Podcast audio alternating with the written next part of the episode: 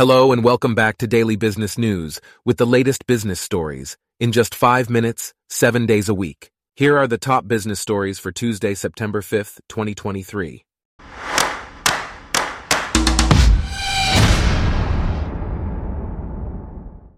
Today's episode is brought to you by Blogcast, your personalized audio feed, available on iPhone and Android. Ted Pick, the trading boss at Morgan Stanley, is the leading candidate to replace James Gorman as the bank's CEO. Pick is credited with transforming the bank's equities and fixed income businesses, and his success has been instrumental in the growth of Morgan Stanley's wealth management arm. Gorman, who plans to retire by May 2024, wants the matter settled before stepping down. In other news, shareholders of Amazon have filed a lawsuit against founder Jeff Bezos and Tesla CEO Elon Musk. The lawsuit accuses them of not properly vetting SpaceX for a multi billion dollar contract deal.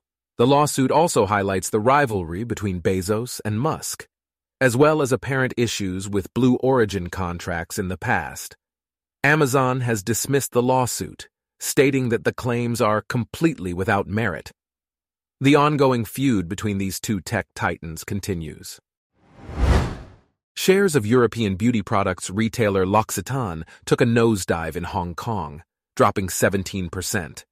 This came after the company's billionaire chairman decided against attempting to take the company private. Overall, the company's shares are down around 5.5% for the year. Meanwhile, the 16th Street Mall in Denver, Colorado has experienced the closure of several businesses. Corner Bakery Cafe and Chopstickers, which had been operating for 25 years, have closed their doors. Other national chains, including Hard Rock Cafe, Starbucks, and McDonald's, have also shut down their downtown locations due to crime and a lack of foot traffic. The Downtown Denver Partnership is actively working to revitalize the mall by bringing in new businesses and experiences. In the coming months, an interactive museum and a Norwegian bakery are among the new additions planned.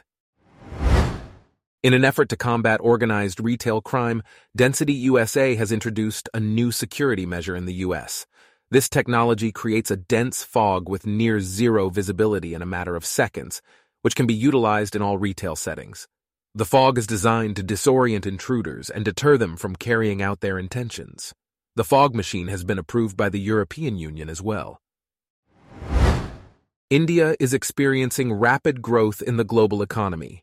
Earlier this year, its population became the largest in the world, and it is projected to contribute over 15% to global growth this year. Prime Minister Narendra Modi's government has taken steps to compensate for low private investment by investing billions into new infrastructure and using a mix of tariffs and incentives to attract global manufacturers. However, behind this population growth lies a serious issue of youth unemployment, and poverty still affects hundreds of thousands of people for every billionaire. A report by Quilter Cheviot has raised concerns about the corporate governance of equity investment trust boards. The report states that these boards are failing to meet diversity targets engaging inadequately with shareholders, and not adhering to corporate governance rules.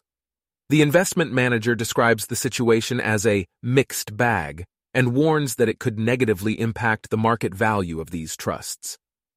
The report also suggests that bigger is not always better when it comes to governance, as trusts with a market cap of over 2 billion pounds scored worse in terms of board competition and effectiveness.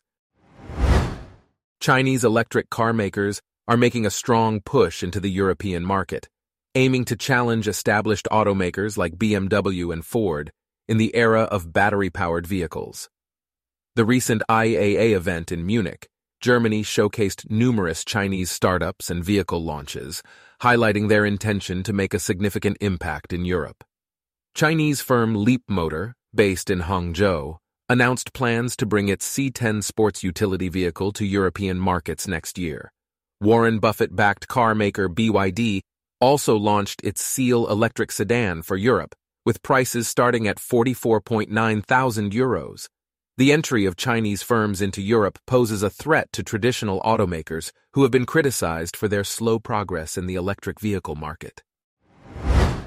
Lastly, to finish, the article highlights the increasing presence of Chinese electric car makers in Europe and their aim to challenge established automakers in the battery-powered vehicle market.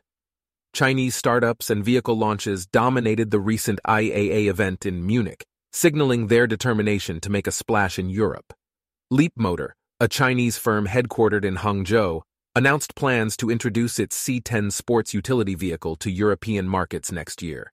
Meanwhile, BYD, the car maker backed by Warren Buffett, launched its Seal electric sedan for Europe, with prices starting at 44.9 thousand euros. The entry of Chinese firms into Europe poses a threat to traditional automakers who have been criticized for their slow progress in the electric vehicle market. Our top business stories for today are brought to you by Blogcast, your personalized audio feed. Download the free Blogcast app on your iPhone or Android today.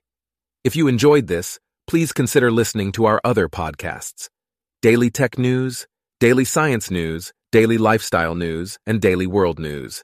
Thanks for listening. Blogcast.